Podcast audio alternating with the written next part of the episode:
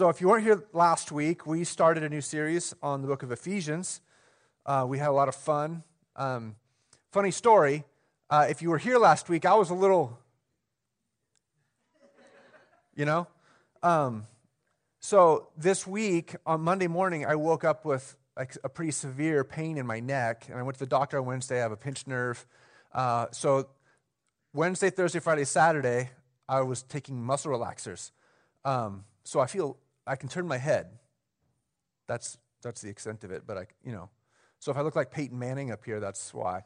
Anyhow, um, so I woke up this morning and the first thought was, don't take muscle relaxers because that would be an extreme opposite of what we had last week, right? I'd be like, turn in your Bibles to. Anyhow, so we're good. My neck is fine. I'm normal. So, uh, so we started last week, Ephesians chapter 1. We did verses 1 through 10, and uh, we opened with um, Paul declaring himself an apostle by the will of God. And so we had a conversation about what it means when he says the will of God. And we have to, when we see that term, the will of God in Scripture, we have to answer the question, what is he referring to? Because there are two different ways that the writers of the Scriptures will refer to the will of God. And so there's the will of of command where God's saying, um, I want you to do this, this is my will. Or there's the will of decree where God says, I am doing this, this will happen. So we have to understand when we see that term, will of God, what is it? Is it the will, will of command or the will of decree? And so we went to a couple other places in Galatians and in the book of Acts to see what Paul's talking about. Is he talking about the will of command or is he talking about the will of decree? Did God command Paul to be an apostle or did God say, you're an apostle, right? And so as we looked at the other scriptures surrounding Paul and his life and his conversion, we came to the conclusion that what Paul was referring to in that verse is the will of decree. God made Paul an apostle. Paul didn't choose it. In fact, Paul's will was going in the uh, 180 degrees the opposite direction, right? We talked about the fact that, that, that Paul was actively persecuting, actively killing, actively persecuting the church when he met Jesus. And then he became a follower of Jesus and became an apostle. So then from there, we went into the doxology that Paul goes into after his greeting and talked about what he is saying there. And we talked about um, what a doxology is. We sing the doxology at the end of every service here. Um, and so it was fun to kind of talk about what, what is a doxology. It's a statement of fact, it's a statement of worship about who God is. So when we sing the doxology, we are preaching the truth to ourselves through song and declaring those truths about who God is to God. And so at the beginning of Ephesians, we see that that's what Paul was doing, and he's going to continue a little bit in our passage today. So I wanted to talk about something else really quick before we get into the sermon. Uh, we had some we had a really good conversation in my small group on Thursday night um, about liturgy and um, what some certain things that we do in church that seem to be just, yeah, yeah, we do this every Sunday and we don't know why.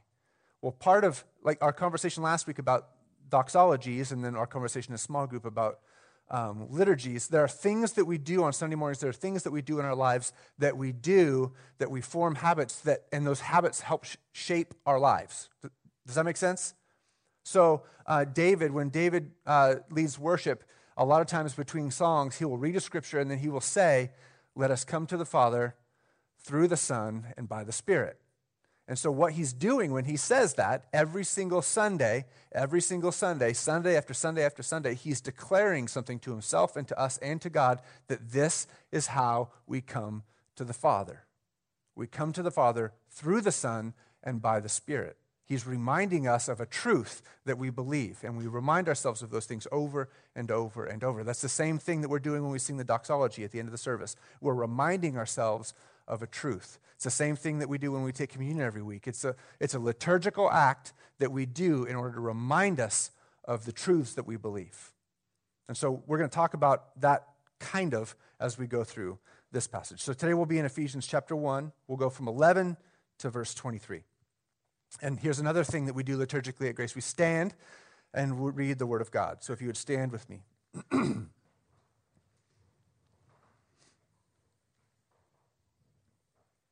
Starting in verse 11 In him we have obtained an inheritance, having been predestined according to the purpose of him who works all things according to the counsel of his will, so that we who were the first to hope in Christ might be to the praise of his glory.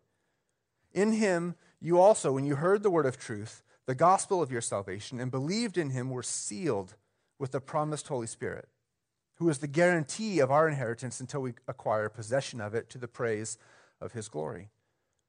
For this reason, because I have heard of your faith in the Lord Jesus and your love towards all the saints, I do not cease to give thanks for you, remembering you in my prayers, that the God of our Lord Jesus Christ, the Father of glory, may give you the spirit of wisdom and of revelation in the knowledge of him, having the eyes of your hearts enlightened, that you may know what is the hope to which he has called you, what are the riches of his glorious inheritance in the saints, and what is the immeasurable greatness of his power towards us who believe according to the working of his great might, that he worked in Christ when he raised him from the dead and seated him at the right hand in the heavenly places, far above rule and authority, power and dominion, and above every name that is named, not only in this age, but also in the one to come. And he put all things under his, his feet and gave him as head over all things to the church, which is his body, the fullness of him who fills all in all. You may be seated. so, as we read through that passage, um, man, you can see what we talked about last week in several different places. Uh, he says, he starts out, In him we have obtained an inheritance, having been predestined according to what? According to the purpose of him who works all things according to the counsel of his will. That's the will of decree, right? So we see it littered all throughout this passage. But here's what I want to focus on today. Um, how much of our lives, your life, my life, as we engage in work, play, um, Instagram, Facebook, like as we live our lives, including all these things, how much of our time and our effort and our energy is it spent trying to be accepted? A lot, right? Most of us don't walk through life actively not caring about what others think of us. Now, we care to varying degrees, right? But, but we all care about being accepted. Now, um, it's, it's long been said, I don't know if this is actually true, but it's long been said that the number one fear is public speaking. Some of you are like, yeah, and others are like, I don't care, I'll do it, right? But like it's long been said that that's the number one fear in, in uh, our society. Now, here's what I want to ask is it the fear of public speaking, or is it the fear that we will speak publicly and be rejected? Right? So it's not necessarily the public speaking that we're afraid of, it's the rejection that might come from that. Does that make sense? Because we want to run from rejection, and what are we running to? Acceptance, security, and love, right? So much of our lives is spent doing this. And I would argue that this is, this is what we were created. We were created to be accepted and loved. We were not created for rejection. And so this is a, right? This is a God shaped hole inside of us. This is a hole that nothing else can fill, but we are actively trying to fill it. So, um, Tim Keller, he's a smart guy. He said, To be known and not loved is our greatest fear. But to be fully known and truly loved is, well, a lot like being loved by God. And it is what we need more than anything. Like at our core, being in loved, fully known, and fully accepted. Fully known and fully accepted. How many of, how many of you in this room uh, are fully known? You don't have to raise your hands. If you're new, we've had some issues with hand raising, like, right? Um, you're not laughing because you don't know what I'm talking about. Everybody else does. uh, fully known. Fully known. It's a scary thought. Like your deepest, darkest secret, or plural, all of them known. Now, the idea that you could be fully known, right? Completely, no secrets, no darkness, no shadows, and still be fully loved. If that doesn't make you breathe a sigh of relief, I don't know what will. But that's what we have in God. It, it, going back to verses 5 through 6, it says, He, in love, in love, He predestined us for adoption to Himself as sons through Jesus Christ, according to the purpose of His will, to the praise of His glorious grace with which He has blessed us in the beloved. Uh, one of the commentaries that I read this week actually said another way to say the ending there is to say, by which he made us accepted in the beloved. The blessing that we have in Christ Jesus is that we are fully known and fully loved. Right? We talked last week about he has blessed us with every spiritual blessing.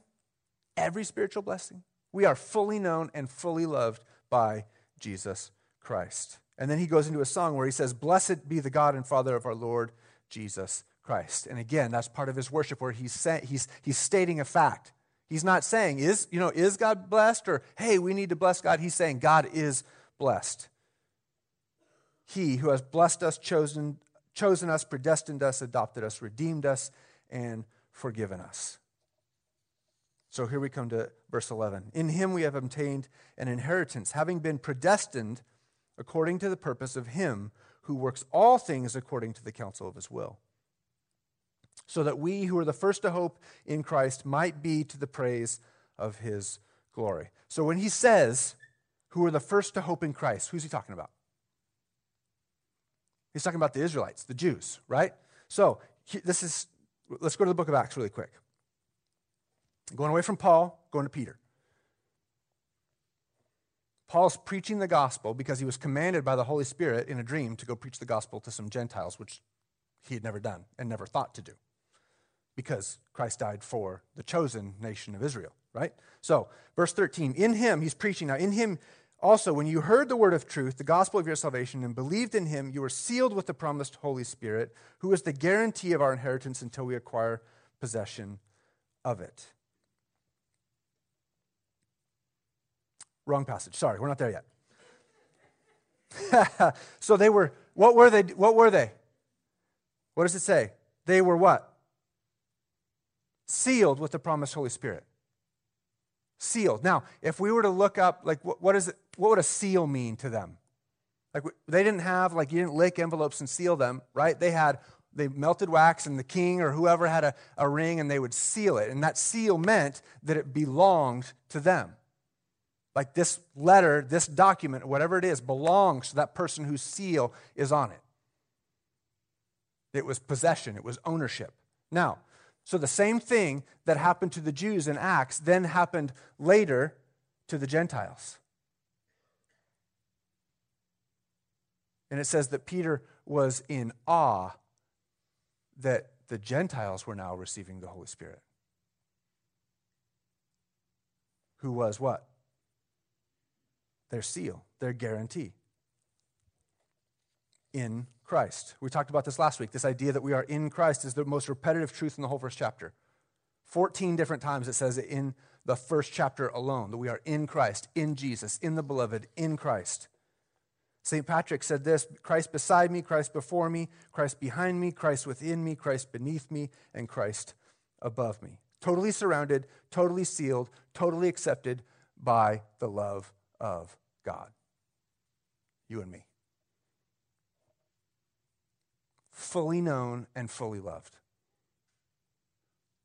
But sometimes we go back to the garden, right? And when I mean the garden, I mean Genesis chapter 3, when Adam and Eve ate the fruit and they heard God in the garden, what did they do? They hid. And what else did they do? They saw their nakedness and they sewed fig leaves together to make clothes. They hid in their shame and the humankind has been doing it ever since. So, this idea that now we are fully known and fully loved, there is no shame. We're still going to wear clothes because the world is broken.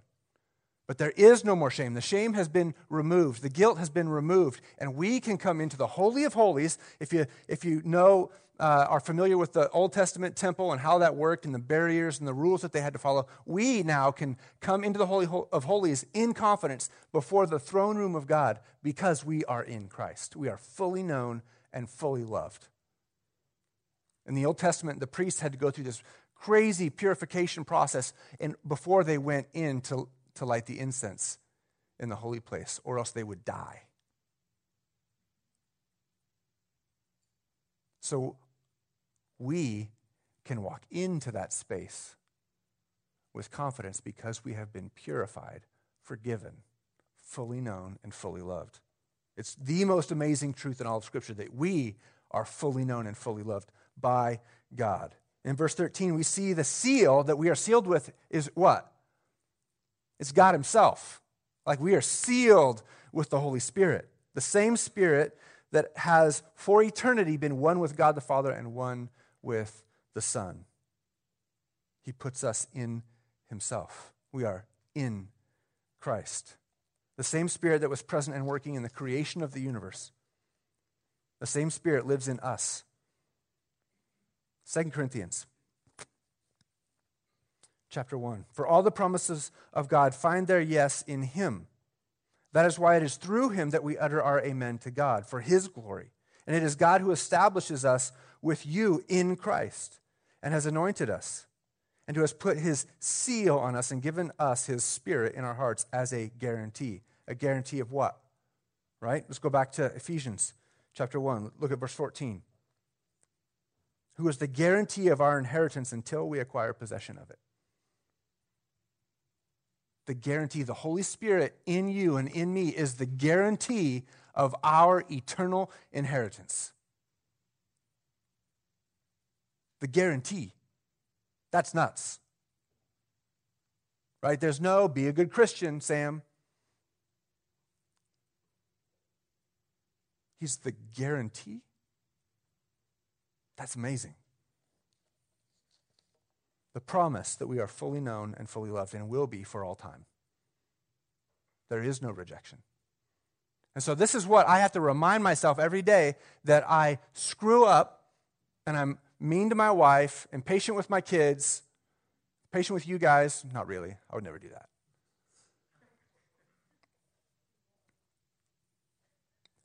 My, my instinct is to hide. Ask my wife. My instinct is to go inward with my shame and to avoid being fully known. Because my fear is that if I was fully known in that moment, I wouldn't be fully loved. And we still do this. And so we have to remind ourselves of these truths daily. We have to remind ourselves of what exactly the love of Jesus accomplishes daily. Because if we don't, we will retreat back to our former self. We will go back to the garden and we'll start to sew those fig leaves. But Jesus said to come to him. We're fully known and fully loved.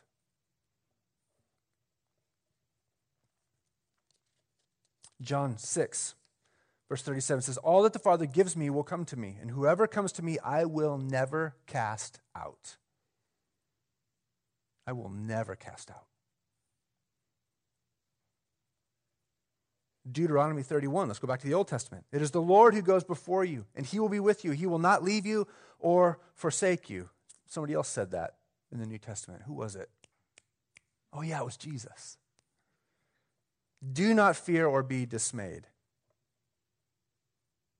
fully known and fully loved. Fully known and fully loved. I'm saying that a lot because I want us to understand exactly what Paul is trying to get across. Jesus was rejected by man, crushed physically and spiritually on the cross. Why? So that we could be fully known and fully loved. To take away all of the guilt and all of the shame. All of it.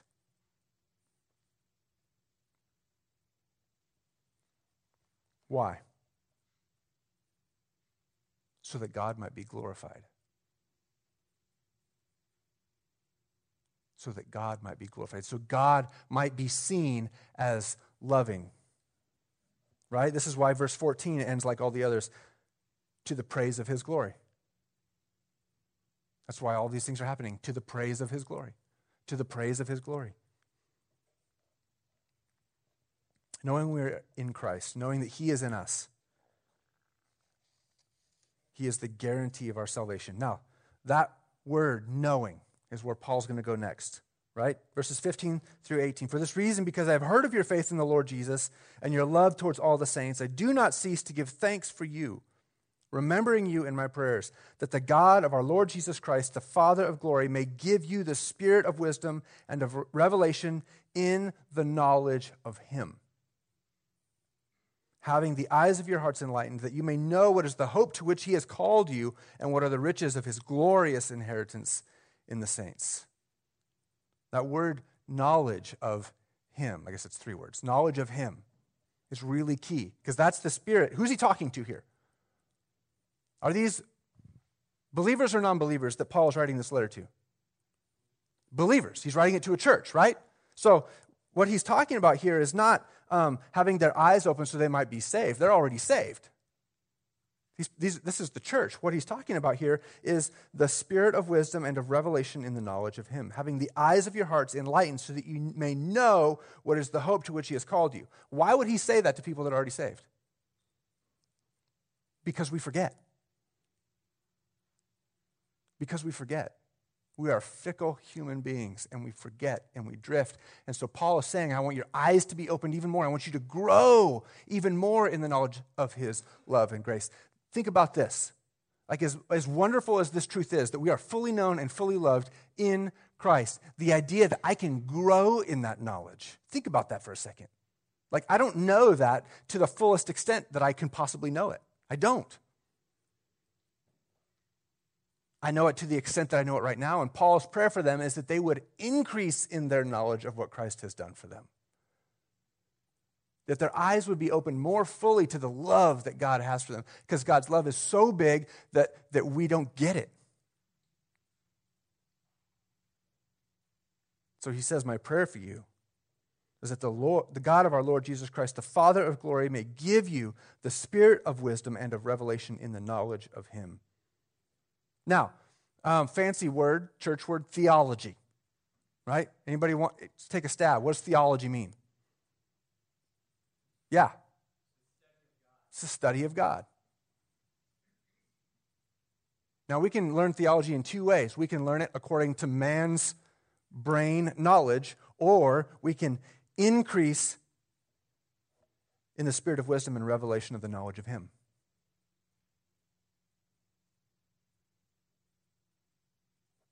We study him, we pursue him, we chase after him.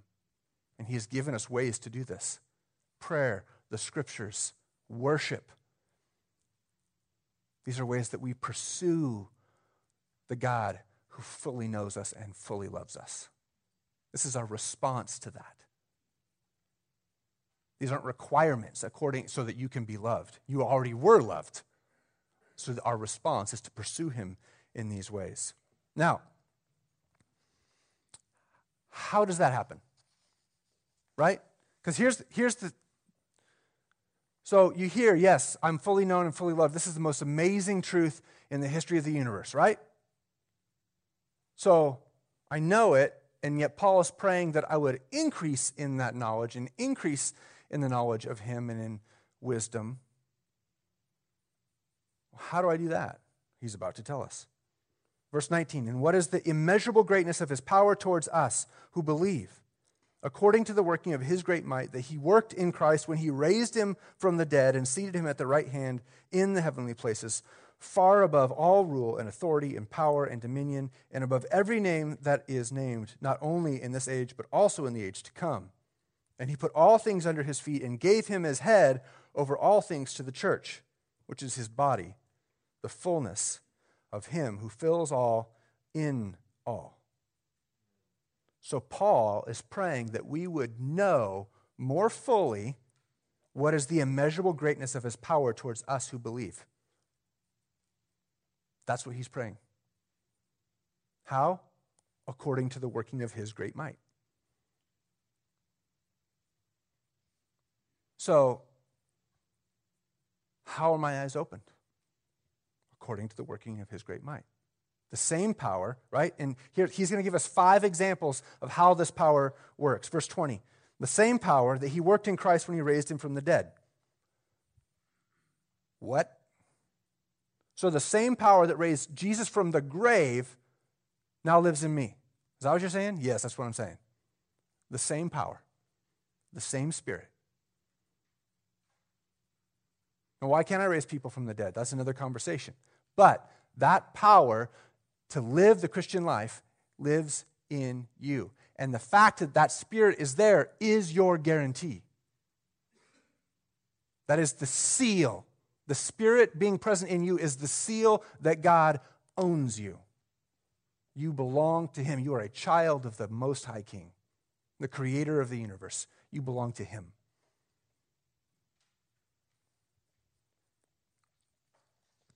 What this means, though, is that death has been defeated. We still die. But once. It doesn't, this doesn't mean that we don't physically die, but what it does mean is the physical death no longer has any teeth. It means we no longer have to be afraid of it. Imagine yourself breaking into a building. None of you would do this, right? But you can imagine. You're breaking into a building, and around the corner comes the pit bull, right? and he's running for you, and you're like, uh oh, I got nowhere to go. I'm backed into the alley. You've seen this TV show, movie, or whatever, right? You're backed into the alley, and here comes the dogs. They get up to you, and they start to snarl, and all you see is gums, right? What happens to your fear? It's gone. Trust me. There's gum in you. That's death. right? This is what Paul wrote in 1 Corinthians 15 Death is swallowed up in victory. What victory? Jesus raising from the dead. O death, where is your victory? O death, where is your sting? The sting of death is sin, and the power of sin is the law, but thanks be to God who gives us the victory through our Lord Jesus Christ. Because of what Jesus has done, death has no hold over us. There is no fear. And there are certain things about our faith, you guys, that the world sees as crazy but they also find very, very attractive. When we live our lives in this victory, we hear, we hear this word all the time. We have victory, victory, victory, right? When we live our lives in the victory of what Christ did in us, fearlessly, we, have, we literally have nothing to fear. The world sees that. Because it's not normal. It's normal to fear death. But we know that we are guaranteed an eternal life with Jesus through him. The second thing that this power did is it seated Jesus at his right hand. Look at verse 20. What does it say? It seated him at his right hand in the heavenly places. Now, we're going to see next week in Ephesians chapter 2 that God raised us up with him and seated us with him in the heavenly places in Christ Jesus. Wait, so the power that, that, that seated Jesus at the right hand of God is also going to lift us up to seat us in the same place.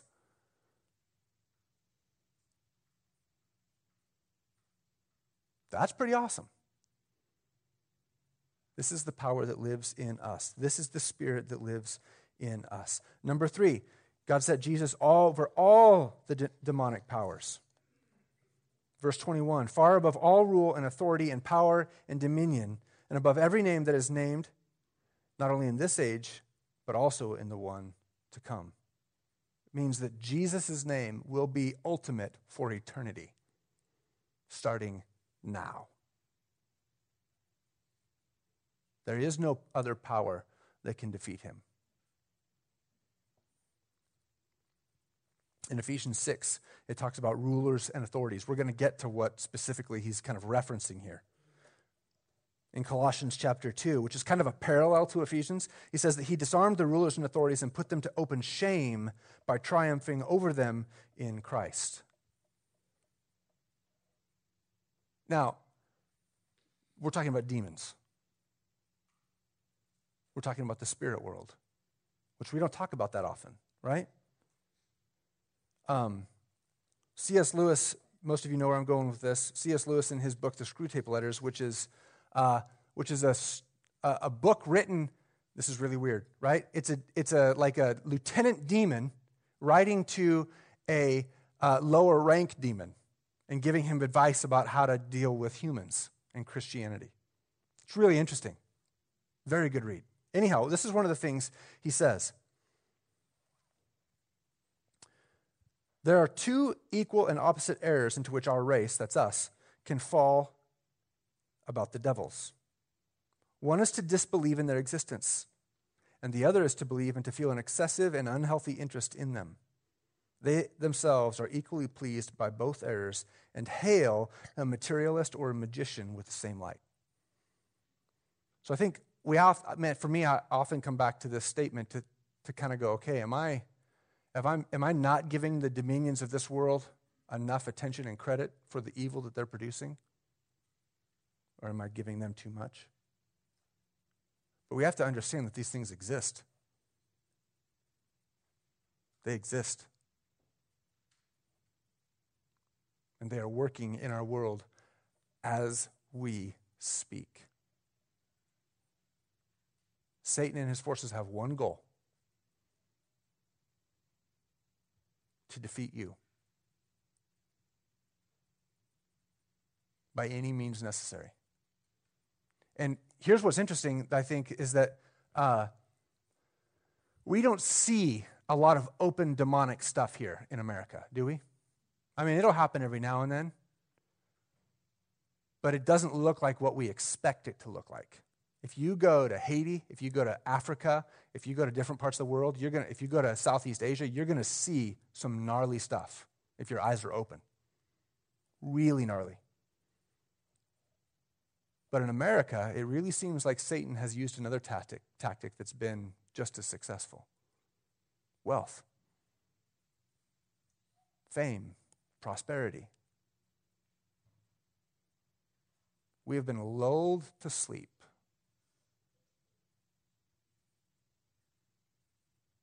by the powers of this world.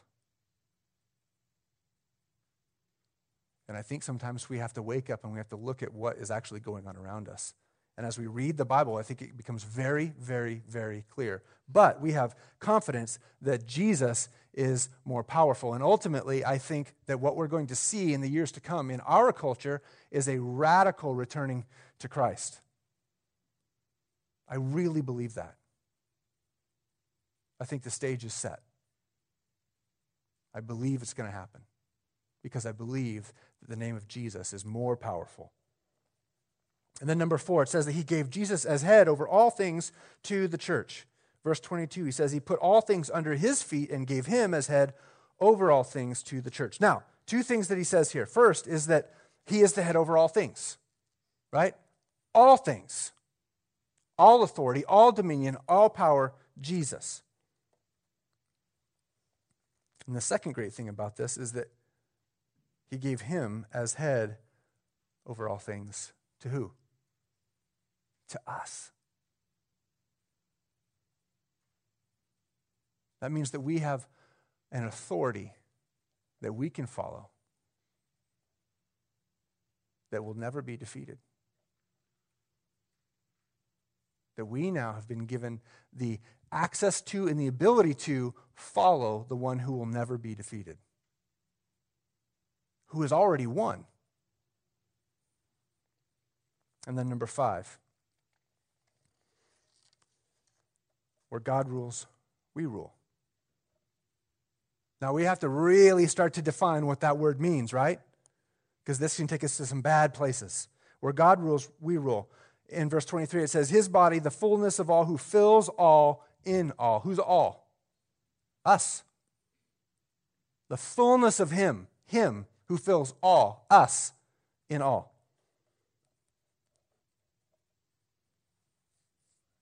Where He rules, we rule. Now, how did Jesus rule? By serving, by being taken advantage of, by being rejected, knowing that He was fully accepted This isn't some weird thing where the church rules and we're going to win, right? Yes, we will. But in the same way that Jesus' victory looked, the church's victory looks. We are called to be humble servants, not bigots, not the religious elite.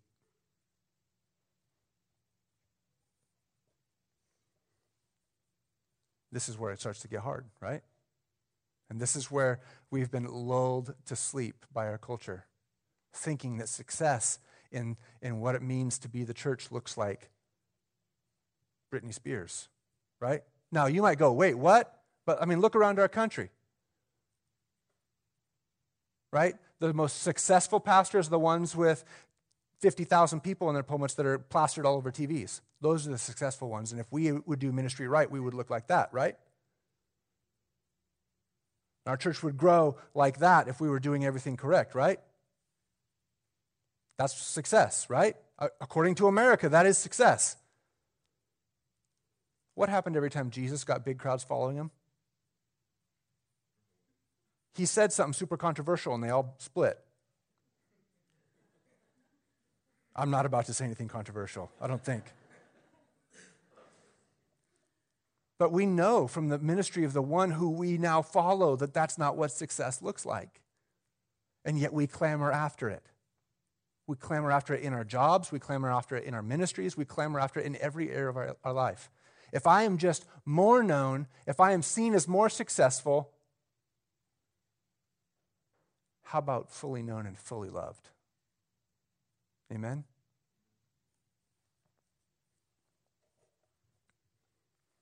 His body, the fullness of Him who fills all in all. Ultimately, he, he will fill creation with His fullness. Right? The day is coming where Jesus returns and the entire creation will be filled to the brim, overflowing with the fullness of his glory. And you and I will be there to see it and enjoy it for eternity. How do I know that? Because we have been sealed with his spirit. We are in Christ. The Bible tells us so. And I believe it.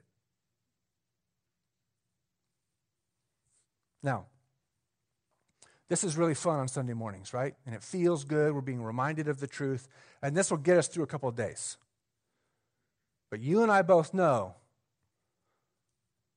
that Tuesday morning, Wednesday morning, Thursday morning, Friday morning, next week, next month, the day is going to come when you receive that phone call, when you have that conversation, the day that your life falls apart the day that everything that you know in this life crumbles.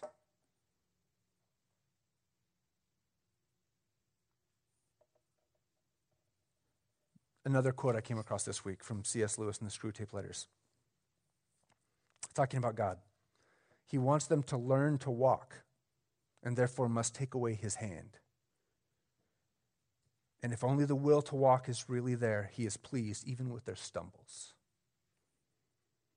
Do not be deceived, Wormwood. Wormwood's the name of the demon.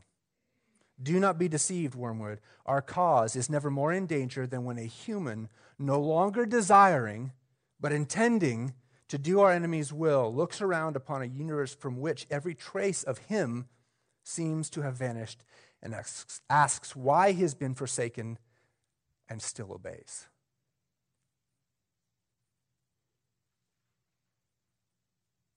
This is the victory that we have been called to. Read through the New Testament. Read about the martyrdom of the apostles and all the different people. What, what was Stephen saying as he was being stoned to death? Forgive them.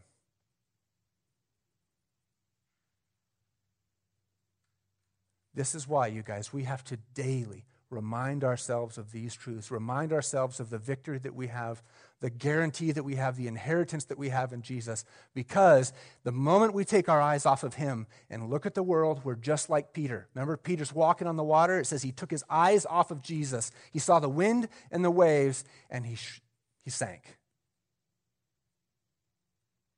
You guys, we cannot take our eyes off of Jesus. And it happens, doesn't it?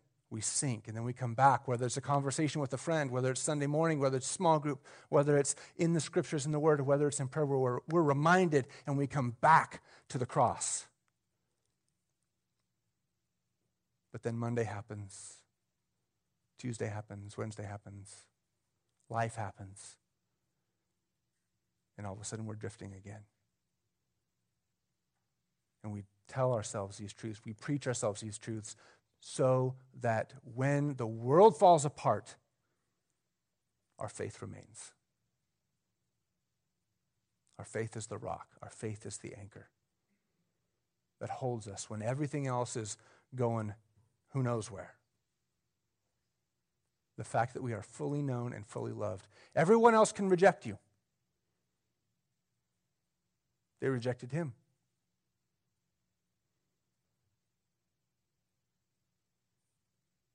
He will never reject us. He will never leave us. He will never forsake us.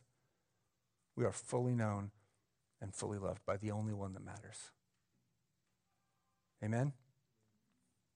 We're going to sing some more.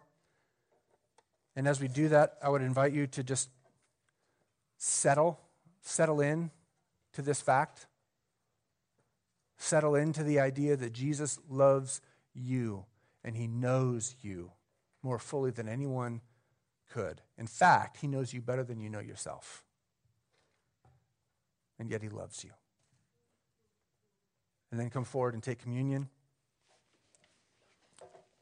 the body that was broken, the body of Jesus that was broken for us, and the blood of Jesus that washes away our sin.